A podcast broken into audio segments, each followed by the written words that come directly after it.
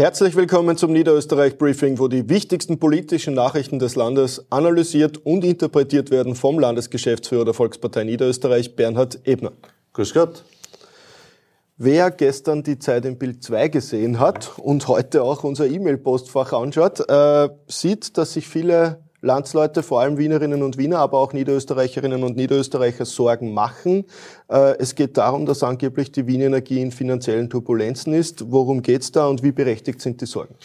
Naja, die Sorgen, was Versorgungssicherheit betrifft, ich glaube, dass man da schon helfen wird und hilft. Auf der anderen Seite, man muss aber den gesamten Prozess verstehen. Es ist so, dass äh, Wien Energie ja eigentlich ein Stromhändler ist. Die produzieren nur ganz, ganz wenig Strom selbst und den, den sie produzieren, machen sie mit Gas. Äh, Gas, wissen wir, ist der Preis extrem hoch, dadurch ist auch der Strompreis jetzt extrem hoch. Und natürlich auch kaufen Sie ja Strom zu, zu handelsüblichen Preisen, wo ja auch angehängt an den Strompreis die Strompreise zurzeit am internationalen Markt sehr, sehr hoch sind. Das heißt, Sie kaufen teuren Strom ein und produzieren teuren Strom.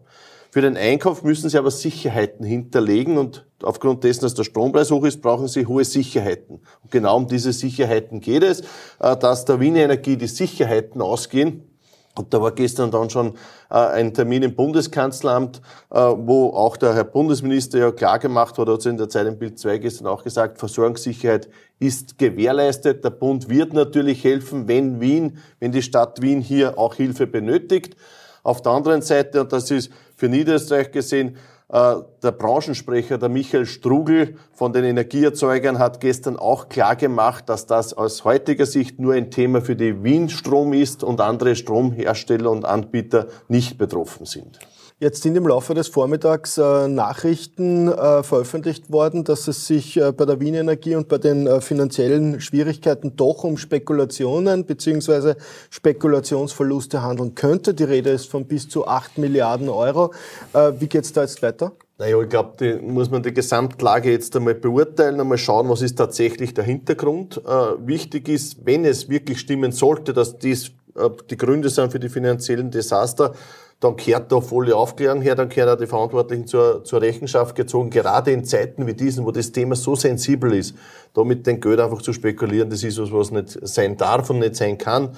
Äh, ich hoffe, dass es hier eine klare Aufklärung auch der äh, SPÖ Wien auch gibt, weil meiner Meinung nach, da muss man ganz klar schauen, es kann nicht sein in Zeiten wie diesen, dass in dem Bereich äh, mit dem Geld spekuliert wird und auf der anderen Seite Menschen fürchten, dass sie zu wenig Strom haben. Das Thema bleibt spannend. Äh, Energie war auch Thema beim Campus Niederösterreich, der am Wochenende stattgefunden hat. Was kannst du für ein Resümee ziehen über den Campus? Ja, es waren zwei Tage, wo wir sie intensiv mit der Arbeit für Niederösterreich beschäftigt haben. Äh, auf der einen Seite zu unseren Kernthemen Arbeit, Mobilität, Gesundheit, Familie, Klima- und Umweltschutz. Auf der anderen Seite natürlich zu tagespolitischen Themen, wie natürlich auch das Thema Teuerung und Strompreise ist da auch im Mittelpunkt gestanden. Wir haben hierzu auch Experten gehabt. Am ersten Tag haben wir mit Meinungsbildner diskutiert und da haben wir den Experten Professor Keuschnick von der Uni St. Gallen da gehabt. Hier haben wir darüber gesprochen, was ist der Unterschied zwischen dem Föderalismus in Österreich und dem Föderalismus in der Schweiz. Äh, er hat die Frage gestellt, was wäre, wenn Niederösterreich in der Schweiz wäre? Äh, spannend, dann hätte die Politik viel mehr Hebel, an denen man drehen kann und regional auch durchaus auch Unterschiede herausarbeiten kann und Unterschiede auch in der äh, politischen Arbeit machen könnte.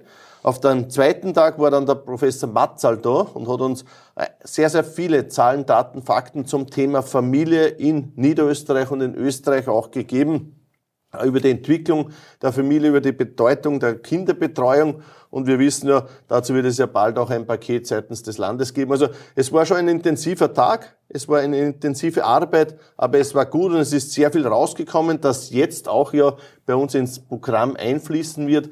Der Sommercampus war ja ein Teil vom Programmprozess. Äh, neben den Bezirksarbeitskonferenzen, den äh, Fragebögen für unsere Mitglieder, der Ideenreichtour, die im Sommer stattgefunden hat, war jetzt der Campus quasi so der vierte Baustein. Der fünfte wird eine Expertendiskussionen sein, das dann ein sehr, sehr fertiges, intensives Paket, ein Arbeitsprogramm für die nächsten fünf Jahre vorliegt. Äh, ich habe mit einem Funktionär gesprochen am Campus Niederösterreich. Da hat man noch einmal die Geschichte erzählt, dass die Stadt Wien quasi die günstigen äh, Mieten verrechnet für die SPÖ-Parteizentrale und viele andere solcher Themen. Die werden aber, hat man den Eindruck, äh, nur ein, zwei Tage in den Medien gespielt und dann sind sie wieder vergessen. Tagelang und wochenlang reitet man auf der Volkspartei herum. Wolfgang Sobotka hat dazu jetzt ein Interview gegeben im Profil mhm. und von einem Vernichtungsfeldzug gegen die Volkspartei gesprochen. Was sagst du da dazu? Also ein sehr, sehr spannendes Interview, weil Wolfgang Sobotka hier auch klarlegt, was seine Position ist. Er wird ja immer ein bisschen so, äh, sogar der Vorwurf in dem Profilinterview gewesen, der Trump aus Weidhofen an der Ips äh, quasi bezeichnet, was er natürlich nicht ist, sondern er geht halt konsequent seinen Weg. Und auch hier, was diese Sache betrifft, äh, hat natürlich immer die Parallelen auch zum Untersuchungsausschuss, wo er feststellt, dass selbst der Verfahrensrichter ja schon von einem Tribunal spricht, was da passiert gegen die ÖVP. Also sehr, sehr lesenswert, dieses Interview. Es macht auch eines sichtbar, nämlich den großen Unterschied zwischen der Arbeit auf Bundesebene und auf Landesebene. Während auf Bundesebene es ein massives Gegeneinander gibt, versuchen wir in Niederösterreich das Miteinander auch weiter zu leben, auch wenn jetzt der Wahlkampf kommt und der, der eine oder andere versucht, vielleicht etwas auszubrechen. Für uns ist das Miteinander wichtig. Wir werden hier einen klaren Weg weitergehen, weil nur mit Miteinander können wir Erfolge für Niederösterreich erzielen. Äh, und für alle Interessierten blenden wir dann einen Link ein, damit Sie das Interview gerne auch nachlesen können. Äh, dieses Wochenende war ja nicht nur der Campus Niederösterreich, sondern wenn man sich heute und gestern die Zeitungen ansieht, also es war unglaublich viel los im Land, unter anderem 3000 Florianes bei den Bundesfeuerwehrwettkämpfen. Wo warst du unterwegs und äh, bleibt das jetzt so? Jeden, jeden Tag was los? Naja, zurzeit ist Halligalli, kann man sagen. Also es ist in jedem Gemeinde, in jedem Dorf etwas los. Es waren jetzt zum Beispiel die Bundesfeuerwehrwettbewerbe, wo die Landeshauptfrau ja auch äh, dabei war am Samstag. Äh, der Landeshauptfrau Stellvertreter Stefan Bernkopf, gestern auch der Gerhard Kana, also wo ganz, ganz viele dabei waren. In jeder Gemeinde gibt es Veranstaltungen. Fußball wird auch wieder gespielt. Ich war am Wochenende bei uns beim quasi meinem persönlichen Derby Allhardsberg gegen St. Georgen in St. Georgen-Mipsfeld. St. Georgen haben gewonnen 1-0. Aber äh, spannendes Match und was auch wichtig ist, da kommt man mit der Bevölkerung ins Gespräch, da kommt man mit den Bürgerinnen und Bürgern zum Reden, kann ein paar Sachen andiskutieren, auch einiges klarstellen, weil ich festgestellt habe wieder am Wochenende, es ist schon in Wahrheit viel Unwissen auch da. Das ist unsere Aufgabe jetzt zu informieren, deswegen auch am 2. September unser Infotag zu den Teuerungsmaßnahmen, weil es jetzt wichtig ist, Informationen an die Leute zu bringen. Ja, mit dieser Vorankündigung für den 2. September sagen wir vielen lieben Dank fürs Zusehen und eine schöne Woche. Wiederschauen.